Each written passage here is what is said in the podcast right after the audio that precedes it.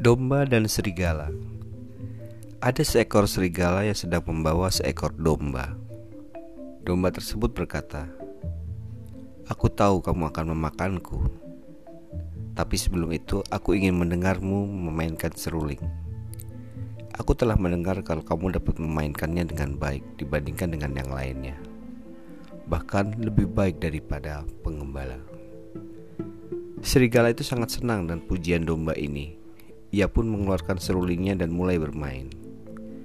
Ketika selesai, domba itu mendesaknya untuk bermain sekali lagi, dan serigala itu menurutinya. Sang gembala dan anjing-anjingnya mendengar suara itu, dan mereka berlari ke arah serigala. Dengan begitu, si domba bisa kembali ke kawanannya kembali dan bebas dari tawanan serigala.